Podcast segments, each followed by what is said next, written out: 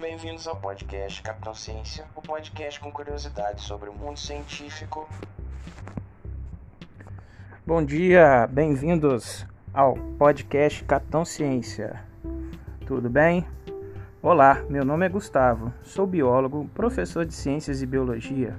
Bem-vindos ao podcast Capitão Ciência, que irá explorar temas e curiosidades sobre o mundo científico. Vamos a caminho do conhecido e desconhecido.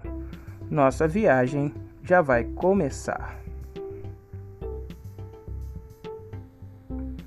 E hoje nós iremos falar sobre um tema que vem a ser bem atual, né?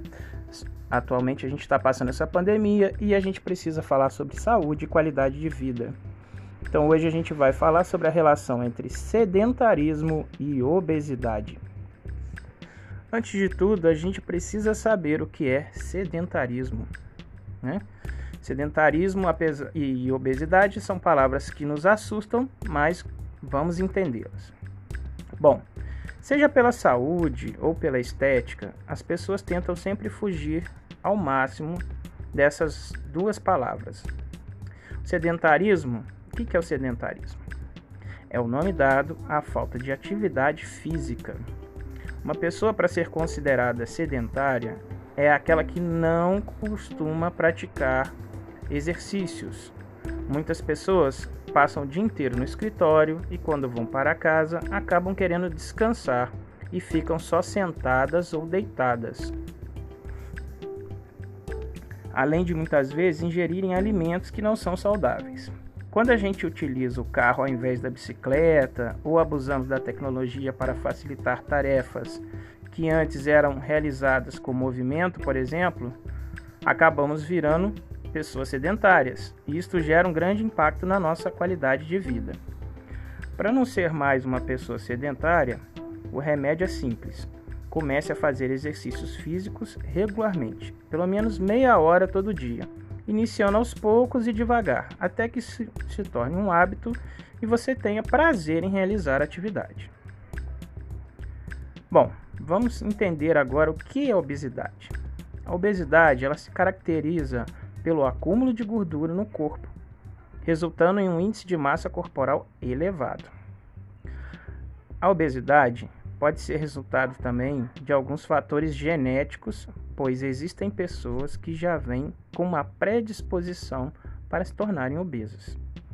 Porém, na maioria das vezes, ela ocorre por fatores ambientais, que consiste no estilo de vida que ocasiona esse resultado. O fato é que as pessoas obesas acabam desenvolvendo com mais facilidade doenças como diabetes, aumento de colesterol, triglicérides, intolerância à lactose, entre outros.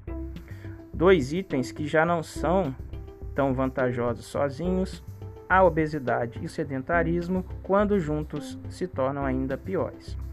O estilo de vida atual, regado a uma alimentação errada, comidas altamente calóricas e fast foods, causam obesidade pelo acúmulo de gordura que vai aumentando com o tempo.